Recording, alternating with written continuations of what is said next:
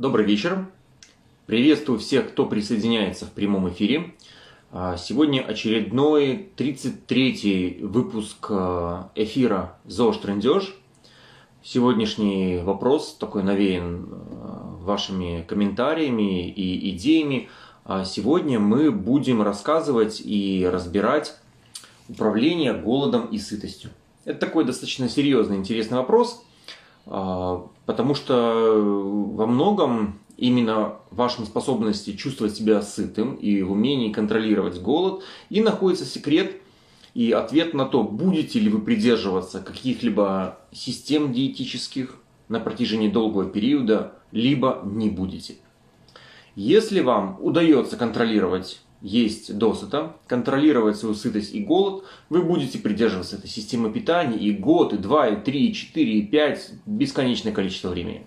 Но если же даже это идеальная система, но на ней вы чувствуете, либо вам не хочется есть, когда время есть, либо когда вы едите, но не чувствуете сытость, и чувствуете себя голодным, это не будет работать, и вы рано или поздно, это просто вопрос времени, когда вы бросите эту систему питания.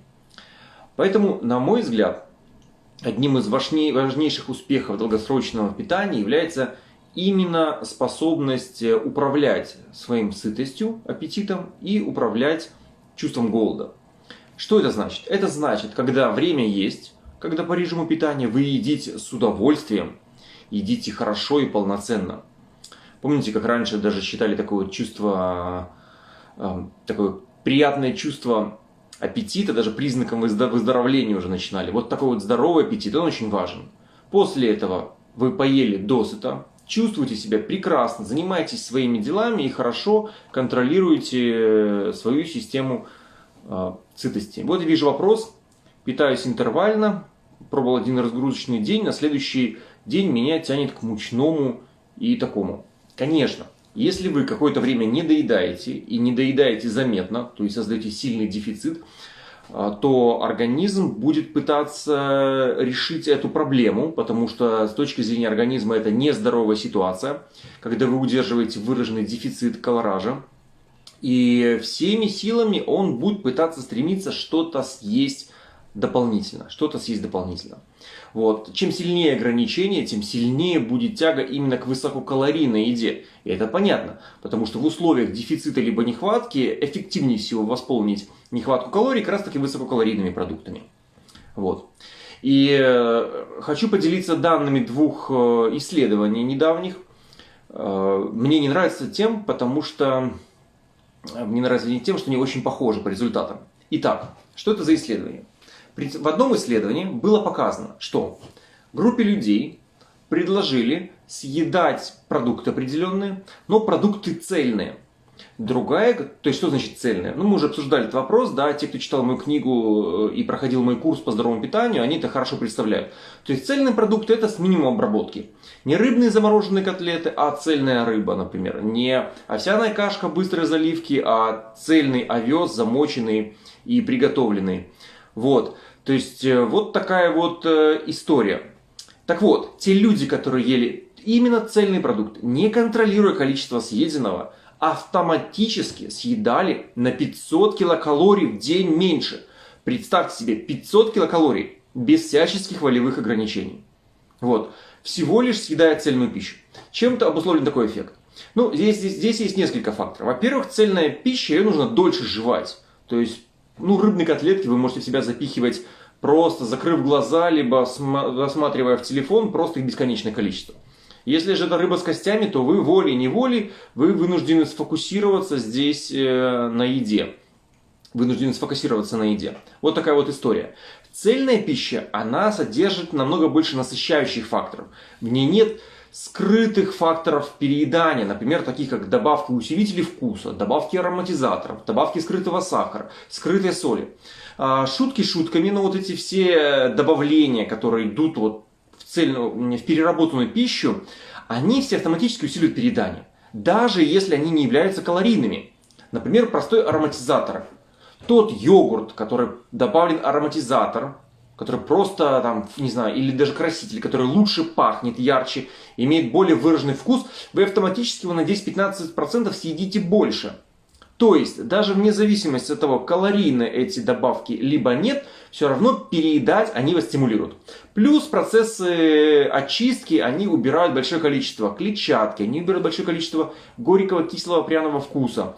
То есть, в процессе переработки устраняются разные факторы, которые способствуют насыщению. Вот такая вот история. Поэтому... Вот тоже в книге, да, в моей вторая часть, которая посвящена продуктам, главное правило – это правило цельной еды. восемьдесят процентов вашего рациона должно состоять из цельной еды. Как только вы так сделали, вы автоматически начинаете по калориям меньше есть, не совершая над собой никаких волевых усилий. Просто, просто. Работает, работает. Впервые вот этот принцип цельных продуктов, его ввели, наверное, в диетологию, сторонники палеодиеты, вот они как раз таки и ввели вот этот тренд, что постарайтесь как можно меньше есть переработанной пищи. Напомню, что к числу переработанной пищи мы не относим еду глубокой заморозки. Наоборот, овощи, ягоды, шпинат, грибы, мясо, рыба, которые заморожены, они, глубокой заморозки, они, в принципе, вполне подходят нашим критериям цельных продуктов. Поэтому у себя в холодильнике мы можем держать отличный запас цельных продуктов, которые очень быстро сделать. Это же элементарно. Замороженная брюссельская капуста, например, которая до глубокой заморозки, замороженная рыба. И вы просто раз, два, три, десять минут у вас уже готов полноценный завтрак, складывающийся из цельных орехов. Ну, можете еще добавить из цельных орехов, из цельных продуктов. Можете еще добавить вместо десерта э, несколько цельных грецких орехов. Да? Чем закидываться непонятными, пока вы возьмете специальные щипцы. Пока вы раздавите грецкий орех, пока вы его достанете. Все вот эти факторы, время... Чем дольше вы едите, тем меньше вы переедаете. Помните про правило двадцать минут? Люди, которые просто едят дольше по времени, они автоматически быстрее насыщаются, меньше чувствуют голода, без всяческого подсчета калорий и без волевых усилий. Вот такая вот история. Теперь про правила, которые касаются интервального питания. Вот упоминали уже здесь вопрос в эфире, восемь на шестнадцать, да, система и так далее. Как работает эта система? Эта система э, тоже прекрасно работает тем, что уменьшает количество съеденных э, продуктов. Каким образом? Съеденных продуктов. Каким образом? Тем, например, что чем реже вы едите, тем меньше вы кусочничаете, подъедаете и так далее.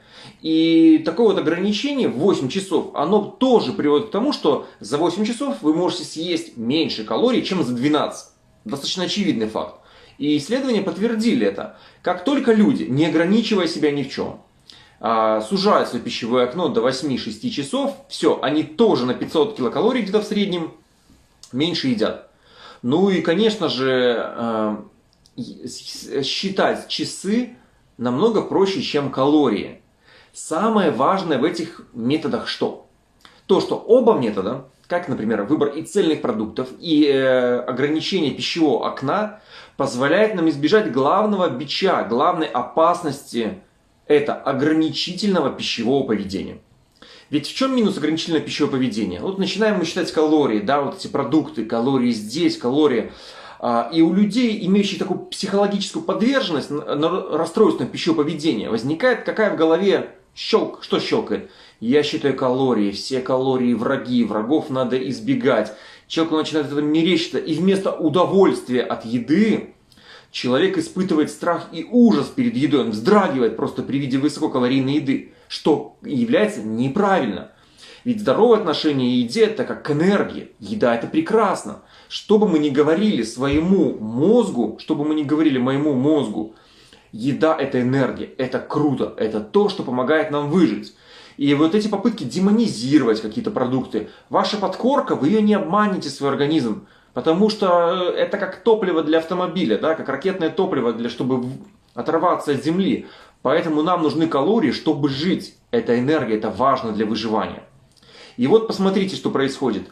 Если вы подсчитываете просто калории, то каждый раз вы себя лишаете. В этот прием пищи нужно съесть столько, это убрать, ровно столько грамм. Нельзя, нельзя, нельзя, нельзя. И вот эти вот все нельзя, нельзя, нельзя, они как раз таки приводят к нарушениям пищевого поведения, Ну и создают, конечно, определенный стресс. И долгосрочно поддерживать такое поведение достаточно сложно, ну, может быть, подойдет для людей определенного психотипа. А вот эти методы, про которые я упомянул, они что позволяют? Они позволяют добиться той же цели, снизить количество калорий, но при этом себя чувствовать более сытым, тратить меньше волевых усилий на подсчет калорий и самопринуждение, не чувствовать себя обделенным и ограниченным, а в выбранных рамках есть досыта и есть с удовольствием. Пожалуйста, ешьте сколько хотите, восьмичасовое окно, цельными качественными продуктами. Переесть при этом, ну, будет э, реально э, сложно. Вот вижу вопрос. После еды, даже когда плотно поел, все равно тянет съесть сладкое. Привычка не дает успокоиться. И нет законченности, нет удовольствия. Хороший вопрос. Дело в том, э, что... Ну, тут такой анекдот есть. Ладно, не буду его. Э, дело в том, что кроме сытости, нам важно чувство удовольствия и удовлетворенности. С удовольствием это все понятно. То есть э, калорийное удовольствие, то есть какая-то определенно вкусная еда, вы ее медленно едите, хорошие разговоры, вот, э, и так далее. Это приятно, это классно. Калорийное удовольствие, некалорийное удовольствие. Вы знаете, да, что если вы будете есть в крутом ресторане какую-нибудь самую обычную парные овощи, будет кайф. Тяжелые шторы, там, серебро блестит, официанты готовы вам сразу же услужить. Сразу же обычно, которую вы ждете, нагуливаете аппетит, пока приготовят, эти же отварные овощи, класс. Ну, возьмем другой способ некалорийного удовольствия. Вы на вершине горы, прекрасный вид, захватывающееся сердце. Хороший аппетит, потому что вы поднялись на эту гору очень долго. Поверьте, любая еда вам залетит просто на ура. Вот. Это то, что касается удовольствия. И его очень важно получать. Невкусная еда, ну, не может считаться здоровой по определению.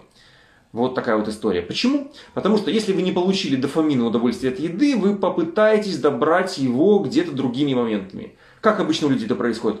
Как человек говорит, правильный завтрак, правильный обед и полный срыв пошел вечером там на ерунду. Потому что человек настолько зажимает свои гайки, да, что его просто срывает его резьба и начинаются всякие пищевые отступления.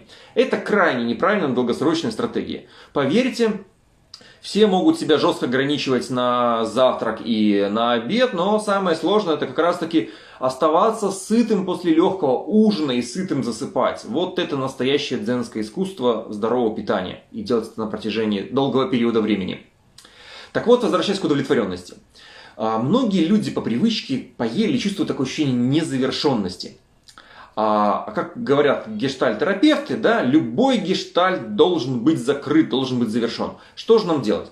Мы можем точно так же пользоваться десертом для того, чтобы быть удовлетворенными и довольными своей едой. Пожалуйста, здоровый десерт. Гри- э- орехи, да, ягоды, э- умеренно фрукты. Удельно какая-нибудь ваша небольшая, дозированная, там, ладно, черный, какой-нибудь, не знаю, горький шоколад, какая-нибудь ваша дозированная, любимая какая-нибудь вкусняшка. Пожалуйста, в небольшом количестве, как десерт, это будет прекрасная история. Нет никаких проблем с калорийностью, не надо здесь себя ограничивать. Вот, а, вот такая вот история. Так, э, так, так, так, так, так, вот такая вот история. Вижу сразу же... Воп... А, поэтому, когда вы поели, не думайте, что десерт это нечто греховное, вы просто закрываете свое дофаминовое окно. Если вы целиком стали удовлетворенны и сыты, то вы будете легко выдерживать окно между приемами пищи, будете сыты и, главное, что довольны. А если вы сыты и довольны, вы занимаетесь домом, карьерой, учебой и не думаете о еде. Не кусочничаете, не переживаете, занимаетесь собой, и это прекрасно. Вот. А, вижу вопрос. Так, секундочку сейчас. Андрей, вы предложили методику плотных белковых завтраков, это работает. Тогда почему так много диетологов предлагали и предлагают утром каши? После них невозможно дождаться до обеда. В чем было удобство? Хороший вопрос. Сразу же, мы, авторская скромность, это не мое предложение, то есть до меня большое количество авторов исследовали белковые, белковые завтраки, в общем-то, обнаружили их эффект. Сытость белка именно на завтрак, она основывается на базовом принципе белкового рычага, я у себя в блоге про это писал. что это за закон белкового рычага. То есть организму важно первым набрать белок, и как только мы съедаем суточное количество белка, организм сразу же успокаивается. Он говорит: фу, ребята, я свою суточную норму белка набрал, значит, мне не так важно подъедать все остальное.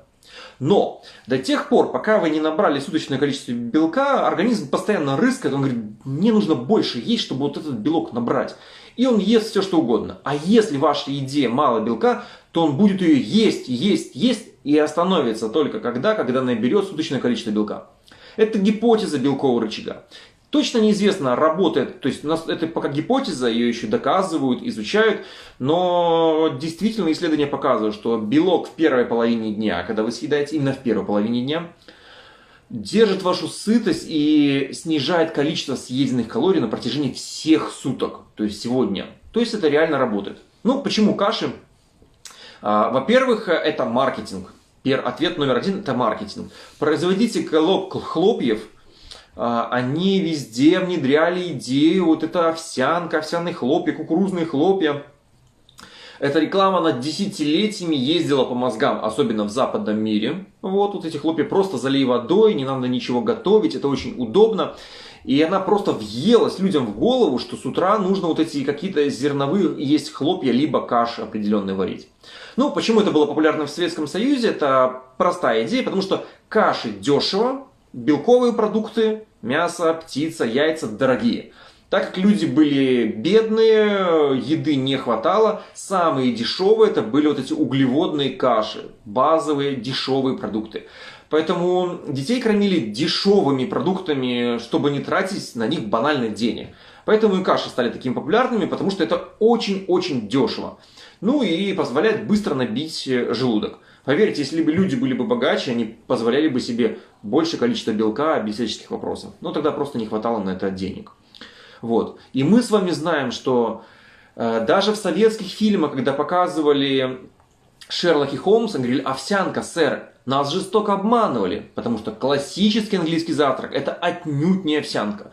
Кто есть в Англии, либо кто загуглит, загуглит классический английский завтрак – это бекон, это яичница, э, и это фасоль, либо бобы. Вот, высокобелковая как раз таки история. Бекон, это, конечно же, сильно переработанное уже мясо, и мы его не приветствуем. Ну, как продукт такой переработки, равно как и сосиски. Но, тем не менее. Меня до сих пор ужасно удивляет, если в отеле утром завтрак, шведский стол. Представьте, и овощи есть.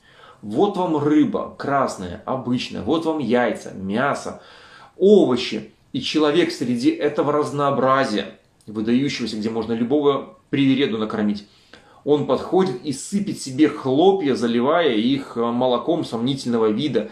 Мне просто хочется прибежать к такому человеку и сказать: почему, почему ты это делаешь? То есть, ну, конечно же, я так не делаю. Вот. И, кстати, вам тоже не советую, потому что если вы пристаете к другим людям э, с замечаниями, что неправильно едят, либо считаете, что вы лучше, потому что вы правильно едите, э, это вредно и крайне опасно. Лучше в ЗОЖе будьте партизанами и никому ничего не советуйте, пока вас лично об этом не попросят. Я думаю, это важный такой вопрос межличностной этики. И я тоже зачастую я и скрываю, что я доктор, что я книгу по питанию написал. Ну, зачем людей смущать? Вот. То есть вот недавно знакомая спрашивала: вот в компании все выпивают, я не выпиваю, как мне с ними сопротивляться? То есть я не хочу как бы это делать. Я говорю: зачем сопротивляться? Зачем приходить в компанию, да, где все выпивают, и говорить, что вы не выпиваете? Ну, это просто совершенно не нужно. А, что мы делаем? Мы используем дзенский путь. Мы не, мы не воюем, мы просто плывем по течению. Хотите ходить с бокалом? Пожалуйста, налейте прозрачной воды. Сделайте себе коктейль без алкоголя. И ходите с этим коктейлем, общайтесь со всеми. Получайте удовольствие от компании вместо бесконечных споров, что алкоголь это вредно, либо когда другие вас пытаются заставить выпить, вы сопротивляетесь, и все общение заканчивается ерундой. То же самое с едой. Да, пожалуйста, дают вам на тарелку, принимайте все. Есть то не обязательно. Вот. Потом где-нибудь эту тарелочку поставили сбоку и давно про нее забыли. Не надо вот эта вот конфронтация, связанная с едой, это не очень хорошо. Это не идет ни вам на пользу, ни другим на пользу. Общение, я думаю, намного важнее. Вот. Так, посмотрю, что еще по вопросам. Так, Если утром стала чувствовать тяжесть верхней части, тяжести желудка, подгрудинной, в чем может быть причина? Спросил меня профиль, который связан «Хакни вашу депрессию». Причин может быть много, но раз в, ваш, в вашем профиле стоит слово «депрессия», то я вам подскажу происхождение слова «меланхолия».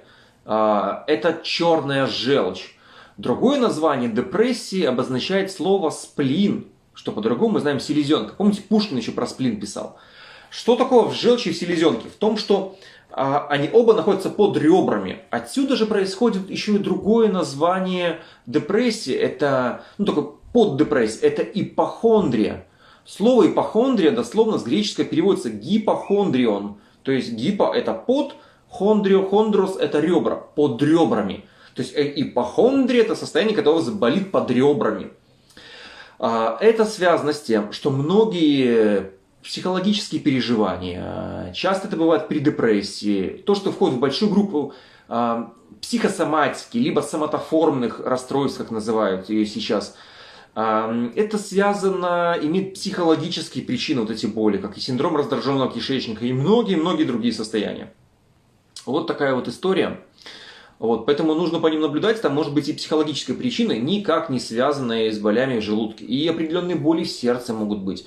А если после исключения органических причин, например, ФГДС, у вас там ничего нету, да, в желудке все нормально, значит, э, необходимо думать, что это может быть психосоматика. Однако я напомню, что э, просто ставить так диагноз психосоматики можно только после исключения реальных органических причин данного заболевания. Вот такая вот история, так что не следует им увлекаться. Так,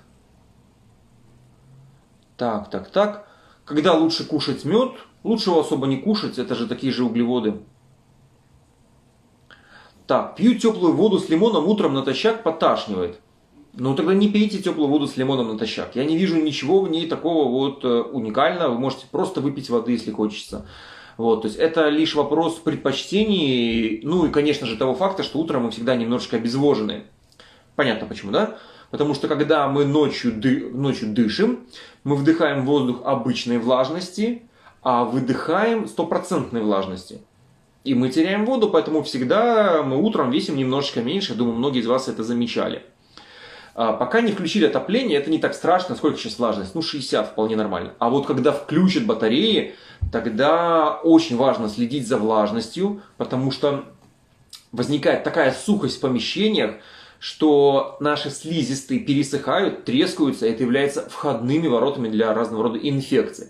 Поэтому зимой поддержание сухости влажных – это важное условие профилактики инфекционных заболеваний. Так, можно ли творог на завтрак? А, можно. Так, триптофан на ночь не знаю. Сейчас, секундочку, посмотрю, как еще вопросы. Кровяная колбаса. Так, так, так, так, так. Вопрос. Как правильно реагировать, когда тебе задают вопросы и задают едкие вопросы? Ты что, на диете? Я никогда не на диете. Так, так, так, так, так. Люди сами лезут. Если люди сами спрашивают и заглядывают в тарелку, тогда им, конечно же, имеет смысл рассказать. Но сделайте это тоже умно. То есть скажите, что моя тарелка рассчитана по результатам моего генетического теста. Я ездила, не знаю, там, в Швейцарию к суперкрутому врачу, который мне это прописал. Так что по всем вопросам, что у меня в тарелке, обращайтесь не ко мне, а к этому суперкрутому врачу. Я ничего не могу сказать. Либо, не знаю, мы ехали, ездили в Тибет, мне это лично прописал диету Далай-Лама. Вот и все, поэтому не надо с ними спорить, даже если они заглядывают.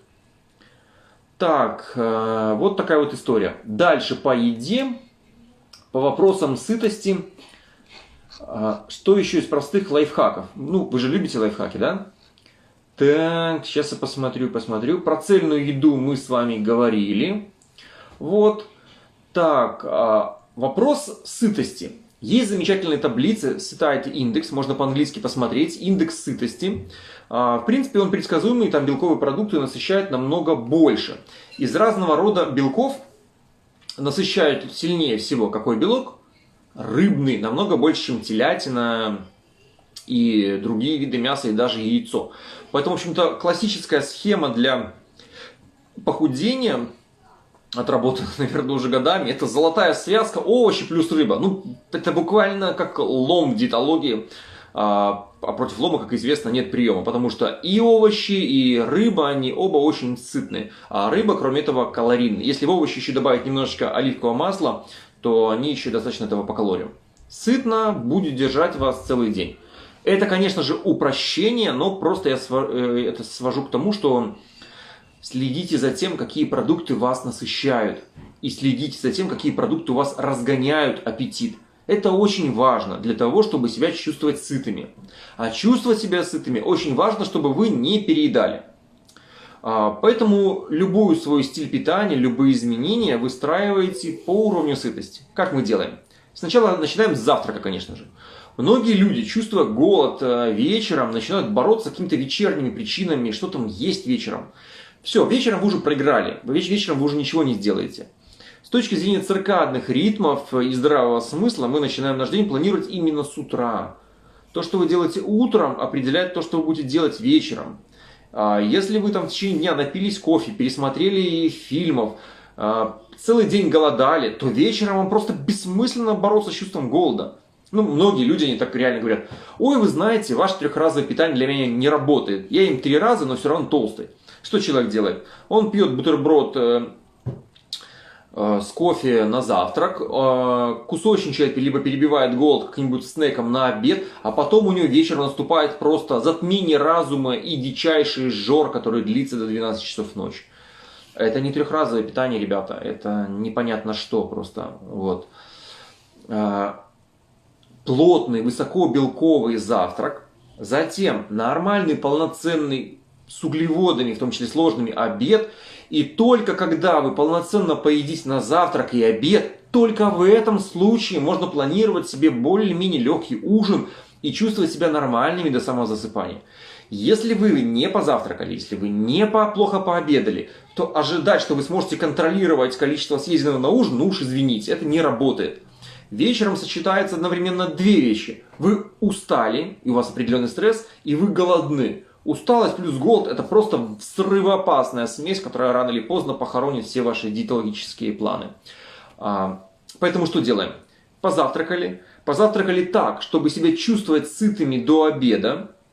Все прекрасно. Выстроили, добавили, чуть больше, чуть меньше съесть. Так. Завтрак у нас высокобелковый.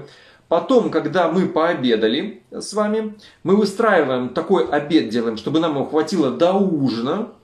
А потом мы выстраиваем такой ужин, чтобы нам хватило до момента засыпания. Вот. То есть важно вот ровно в тот момент, когда вы заснули, еще немножко такими без чувства голода засыпать. Тогда и засыпать легче, да? Потому что чувство голода, гормон голода, он является стимулирующим, и многим людям реально голод не дает уснуть, так что это не очень хорошо. Вот пишут: индюшатина очень насыщает. Класс, если для вас это работает, это отлично. Так, а что еще из таких насыщающих факторов? Это, например, бобовые. Я люблю бобовые, у них очень классная клетчатка, она показывает плюсы во всех исследованиях. Не обязательно выберите те бобовые, которые вам подходят. Вариант для ленивых, например, бобовых, ну, для ленивых как бы людей, это замороженный зеленый молочный горошек. Его буквально достаточно довести до кипения, все, вы можете полноценно э, этим здесь есть. Бобовые практически сытость на тридцать процентов увеличивают по сравнению с обычными крупами. тридцать процентов. Это очень круто. Ну и, конечно же, работают и другие крупы хорошо. Зелень, да, мы все знаем. Овес, если мы говорим про цельный овес, опять-таки, а не вот про эти все сомнительные кашки высокогликемические. Так, про белок мы с вами поговорили, про важность. Так, так, так, так, так, так, так. О! Есть еще одна классная идея, я про нее, кстати, уже писал, это тренировка мозга либо памяти. Штука в том, что когда мы начинаем есть, то нам очень важно эту всю еду представить. И было такое интересное исследование, вот оно у меня здесь, прямо его смотрю. Представьте себе участников исследования. Одним говорят: ребят, представьте в голове три дрожжа, ну типа вот как конфеты, да, эм энд эмс. А другим говорят: представьте в голове тридцать три дрожжа. Ну, не представили в голове большое количество еды. И затем им давали миски, смотрели, сколько они съели. те, кто представил в голове больше количества еды, они меньше съели. Это значит что? Что нас, наш мозг тоже ест. Тоже ест. А если вы садитесь есть, вы можете вспомнить, что вы ели э, на завтрак, что, если вы завтракаете, что вы ели на вчерашний день. И представьте, хо-хо, сколько у меня еды, прямо я сейчас это все съем. Как дети, да, вот он прибегают, я готов съесть целого слона. И он прямо представляет себе в голове этого целого слона. Чем больше вы еды представите, ну, в голове, тем больше реальной пищи вы съедите в этот прием пищи. Поэтому сели, вспомнили в точности, что вы ели в предыдущий прием пищи. Это хорошо, это тренирует и память, и вы автоматически будете меньше есть. Так, про уважение пищи мы с вами говорили. Про удовольствие мы с вами говорили. Про тарелку, ну, про тарелку, наверное, все знают, да, я напомню тем, кто, может быть, как-то исключил вот эту вот историю про тарелку, что э, маленькие тарелки реально работают. То есть, любопытно, если мы посмотрим размеры тарелок сто лет назад, то буквально с каждым десятилетием диаметр тарелки понемногу вырастает. Я понимаю, что у многих людей есть такая эстетическая история, которая, ну, любят, люди говорят, большие тарелки. Но если вы все-таки хотите меньше есть, я бы вам посоветовал прибегнуть к старому испытанному методу. Взять себе поменьше тарелки. И потяжелее столовые приборы. Вот вилки, ложки, вот, чтобы они были тяжелые. Стаканы, да, с таким тяжелым дном. Вот это реально работает. Вот. Так, так, так, так. Размеры и цвет, это мы говорили. Ну, э, другие такие способы, много э, по способам со звучным названием. Вот. Э, посмотрите, какой здесь интересный момент. Чем красиво... Вот вы сели есть, да? И какая-то у вас еда. Большинство людей даже особо не думают что-то и, и не дают название. Однако исследователи установили, что как только мы называем эту еду вслух, что это за блюдо, даем ему название, это влияет на нашу оценку этой еды. То есть мы называем вкуснейшие, подготовленные вручную, выращенная морковью бабушки без пестицидов. Очень классно, классно, классно, классно. Но у этой склонности называть есть и побочный эффект. Если вы читаете в меню и в блюде есть слово низкокалорийный, то эта еда будет вызывать меньше насыщения. Вот такой вот парадокс. Поэтому уж лучше, если вы едите там брокколи, либо овощи, назовите его классные, супер насыщающие овощи с большим количеством там, клетчатки, витаминов, глюкозы, минералов и, небольш... и даже крахмала. Вот такая вот история. Это будет насыщать. Так, а, ну что еще? Многие из вас знают, конечно же, про правило выпить воду. Оно реально работает. То есть, но оно работает только если вы выпили перед пять минут до еды. Только тогда вода еще задерживается в кишечнике и оказывает влияние, растягивая его стенки и уменьшая чувство сытости. Ой, увеличивая чувство сытости. Если вы в эту воду добавите еще ментола, либо других таких ярких трав, например, как имбиря, то это будет насыщать еще лучше. Так, по вопросам. Полезны ли овсяные отруби? Само название трубе уже намекает, что их отрубают, их выбрасывают. Помните, мы говорили про правила цельной пищи. Мы не рассматриваем пищу как ее куски.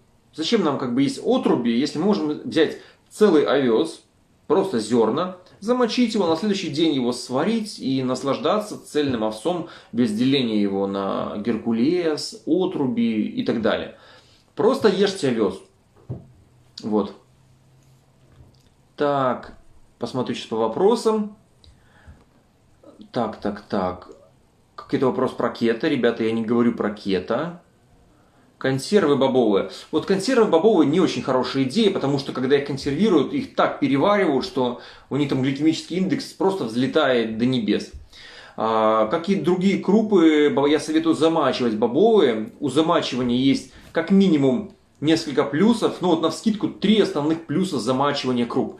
Плюс первый, все-таки мы их моем. Неизвестно, где-то крупа ехала. Если где-то крупа хранилась в таком отсыревшем месте, на ней могут оставаться плесени, которые часто невидимые глазу, но токсичные для нашей печени. Поэтому, как только нас сейчас промыть крупу, да, и слить воду, э, заметное количество вот этих биологических загрязнителей, оно попадает, ну, мы избавляемся. Второй плюс замачивания – это избавление от фитонутриентов.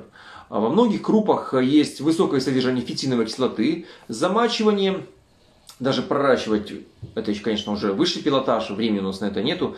Даже если мы просто замочили в кислой, теплой среде небольшое количество, да, немножечко фито, э, фитиновой кислоты стало меньше. Она не исчезла целиком, но нам важно, чтобы она дошла там до фитинового порога, есть там такие понятия. Не, не будем погружаться в детали, это помогает лучше усваивать вам разные минералы. Ну и, наконец, третий аспект – это снижение гликемического индекса, потому что если замочены крупы, нам их нужно меньше варить. Чем меньше мы их варим, тем более низкий гликемический индекс у нас есть. В принципе, в хардкорном варианте можно вообще их не варить. Например, там гречка, залили ее, условно говоря, кефиром, поставили на ночь, вот, и с утра можно есть. Вот. При этом тоже не сильно нагревая. Я напомню, что ну, для людей, для диабетиков, либо кто заинтересован уменьшить гликемическую нагрузку, я напомню, что холодные продукты питания, они полезней, ну как охлажденные, да, это же касается и углеводов. Причины здесь две. Первая причина заключается в том, что если вы, например, сварили там, не знаю, там какую-то крупу, и она остыла, при остывании часть крахмалов преобразуется в резистентные крахмалы. Резистентные крахмалы – это такая разновидность, которая не расщепляется в тонком кишечнике, вот, следовательно, не идет в колораж, а уходит в толстый кишечник и там является пребиотиком, который с удовольствием кушает наша микрофлора. Но вторая причина, конечно же, что более не, не такие горячие продукты, они имеют меньшую гликемическую нагрузку. Вот. Ну, это тоже, в принципе, наверное, мы про это говорили. То есть там измельчение, нагревание, вот это все, э, все это повышает гликемическую нагрузку. Поэтому хорошо прожеванные цельные крупы – это круто. Хоть мы их жуем, но наши зубы, конечно же, не могут их размельчить, как механический блендер, поэтому гликемический индекс будет получше. Так. Так, так, так, так, так. Про гастриты, ребята, я пока не консультирую здесь. Какой в итоге сахарозаменитель разрешен? Что скажете про финики? Так, ну что я скажу. Про сахарозаменители я практически ко всем ко ним отношусь скептически. По одной простой причине, что они, во-первых, а, не помогают похудеть. То есть я в них не вижу как бы практического смысла. Есть слабые работы, что якобы замена позволяет немножко набирать вес, но это очень слабый уровень доказательств. Вот. То есть, а, сахарозаменители не помогут вам похудеть. Причина Б, которая, почему я не отношусь, они реально очень мощно действуют на рецепторы сладкого сахарозаменителя. Дают мозгу интенсивный сладкий вкус. Чем это плохо? Тем, что интенсивный сладкий вкус, он стимулирует здесь переедание, он меняет нашу вот эту дофаминовую систему удовольствия. И мы просто становимся более склонны к дальнейшему перееданию, к среднесрочному эффекту. Поэтому для сахарозаменителей я вижу лишь, пожалуй, наверное, небольшое такое как бы показание. Вы такой просто там убитый сладкоежка, вы не можете себя просто контролировать. Вот, вы начинаете сладкое, у вас тут, тут же вы срываетесь. Тогда технически мы еще можем на первичном этапе рассмотреть сахарозаменители. Вот. Ну, во всех остальных случаях, ну, съешьте вы свой зефир, кусочек небольшой, как десерт. Я проблемы в этом не вижу. Вот. Так. Почему гречка не сытная? Вроде бы поел, но быстро чувствуешь голод. Ну, не так много там клетчатки. К тому же крупы, крупами долго сыт не будешь. Голая крупа, вот там тоже вопрос, я считаю, что это достаточно плохая идея. Есть нужно больше. Вот обычно люди, которые по моей системе питаются, их главная проблема не как меньше съесть, а как съесть больше. Потому что когда ешь цельную пищу, когда сужаешь пищевое окно, то начинаешь недоедать, уже думаешь, так, где бы тут еще подъесть, чтобы поесть с умом надо так, серьезнее поесть. Вот. А что с крупой делать? Ешьте меньше так, чтобы есть больше. Звучит парадоксально, но сейчас я это объясню. Итак, как обычно поступают люди? Вот у них есть там, не знаю, тарелка крупы, они говорят, ну, слушай, надо есть меньше. Берут половину, выбрасывают, смотрят на это полтарелки крупы, у них падает скупая слеза, и они съедают, потом мучаются полдня, не доели, хочется есть, это все ужасно. Но мы не такие. Мы помним, что самое главное для нас это сытость. И можно одним выстрелом убить двух зайцев. Съесть больше по объему меньше по калориям и быть более сытым. Как это достигнуть? С помощью пропорций. То есть мы едим не голую крупу, мы крупу разбавляем. То есть мы оставляем там треть крупы, например, да, тарелки. Добавляем туда зелени, грибы шиитаки, немножко водорослей, покрошили петрушечка, руккола свежая, добавили свежий болгарский перец, добавили немножечко помидоров, вот, посыпали это все специями. Что у нас получается? У нас получается как огромная классная тарелка, где крупы вперемешку там, с овощами и зеленью. Все это очень вкусно, все это очень разнообразно, все это очень полезно. И это много по объему. Такой объем нужно съесть, постараться переживать. И вот мы такую нашу расширенную крупу мы съедаем, съедаем а, больше по объему, нам сильнее растет, больше как бы по объему, то есть нам желудок сильнее растягивает, мы чувствуем себя более сытыми, клетчатка обеспечивает сытость, крупа, которая все-таки есть, дает нам энергию за счет углеводов, а, вуаля, мы съели меньше по калориям, но больше по объему. И чувствуем себя более сытыми, и мы съели намного больше биологически полезных продуктов, чем в голой в одной крупе. Вот такая вот история, поэтому я не советую есть голые, голые крупы, я не считаю это плодотворной и э, нормальной вот идеей. Всегда их, это всегда лишь компонент крупа, всегда лишь компонент чего-то. Вот, вижу вопрос, вы против кето или палео? Я вообще не против кого, я только за здравый смысл и научный подход. Вот. Так, напомню всем, кто присоединился, мы обсуждаем голод либо сытость. Почему очень важно уметь контролировать и управлять своим голодом и сытостью, и почему именно от этой вашей способности зависит долгосрочный успех эм, вашего питания. Если вы не смогли взять под контроль сытость и голод, то ваша система рано или поздно рассыпется питание. Но если вы себя чувствуете сытыми, значит вы сможете на протяжении не просто там месяца, вы сможете на протяжении долгих лет удерживаться своей системы питания. Всем, кто меня слушает, я напомню, что у меня есть огромный развернутый курс по здоровому питанию, по ссылке в профиле, называется «Здоровое питание». Там много лекций интересных и много говорим про то, про чувство сытости. Вот кто спрашивает все время про сахар, там в, в числе бонусов к этому курсу есть антисахарный протокол, где куча разных интересных фишек и историй. Вот. Так, так, так, так, так. Подскажите, как я отношусь не к баллам, наверное, к БАДам. Ну, БАДы бывают совершенно разные, это гетерогенная группа, где невозможно их оценить. Поэтому, если они хорошие, то почему бы нет?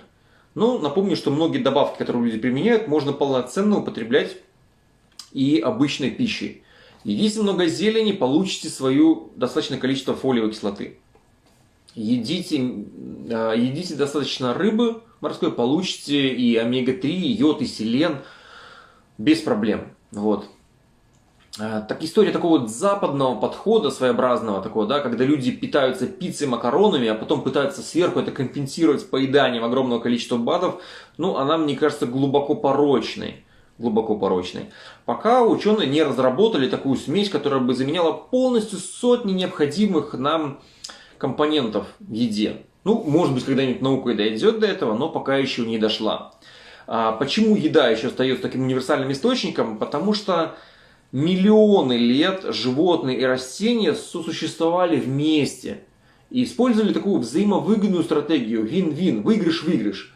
Например, как мы и яблоко, да, то есть яблоко красное, антиоксиданты содержит, мы его съели, получили клетчаточку, сходили в туалет, покакали, выкакали семечко, оно сразу же прорастает в новом удобренном месте. Яблони выгодно, нам выгодно, все довольны.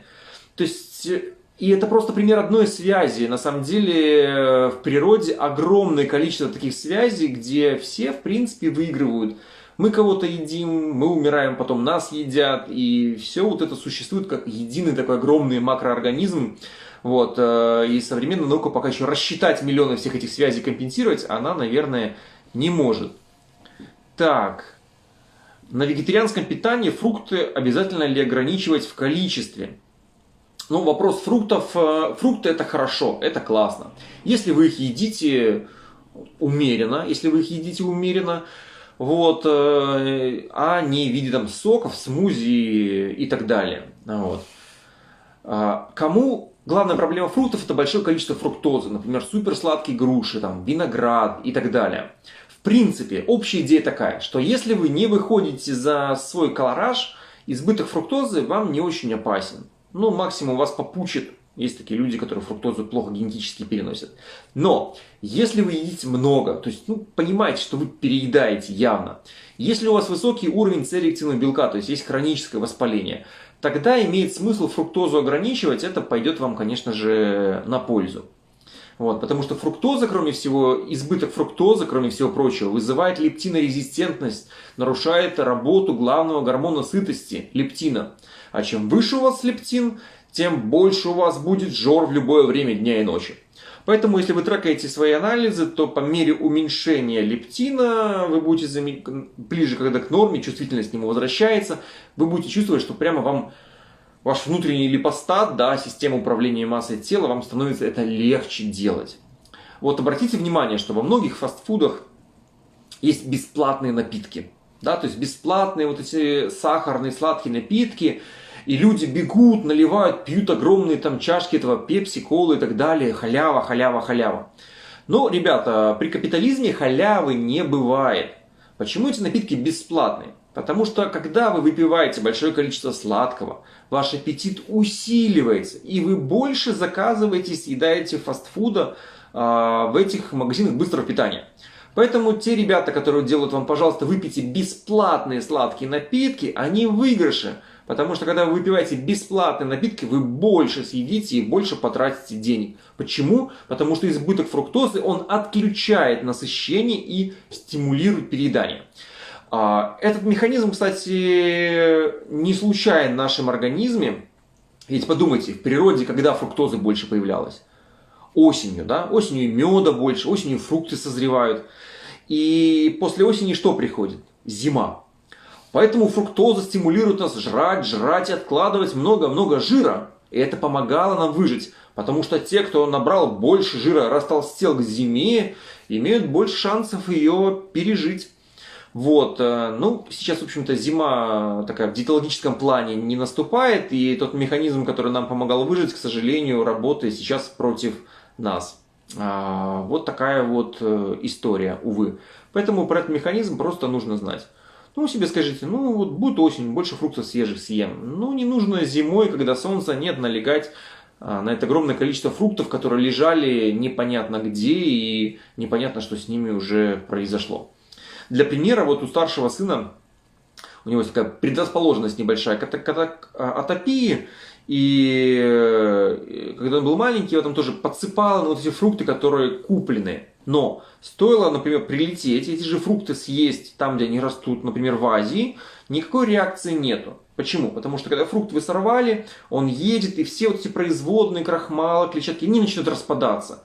Образуется большое количество фрукта, олигосахаридов и других таких промежуточных соединений, которые вызывают, во-первых, нежелательную реакцию, влияют на уровень сахара в крови, на кишечник и так далее. Поэтому иногда, поэтому эти же помидоры, да, которые там несчастные, ехали там с Чили зимой, месяц помидоры ехали. Ну зачем? Ну, можно просто сушеные попробовать, либо на крайний случай нормальную томатную пасту. Так, что я думаю по поводу хлорофилла, заменять ли зелень? Думаю, нет. Что зимой делать с зеленью? Во-первых, есть зелень замороженная, тот же шпинат можно купить. Есть зелень сушеная, базилик, руккола, вот это большое количество орегано, прованских трав. Вы можете эти же зелень использовать, посыпать в замороженном виде. Ой, в замороженном, в сушеном виде. Прекрасная зелень. Вы знаете, да, один из таких французский парадокс, который считается, что, ну почему французы много пьют алкоголя и едят жирного, у них мало сердечно-сосудистых заболеваний. Ну, кто-то говорит, что это из-за вина. Нет, это не так. Цирроза у них, кстати, навалом. А другие говорят, что, ребят, наверное, все дело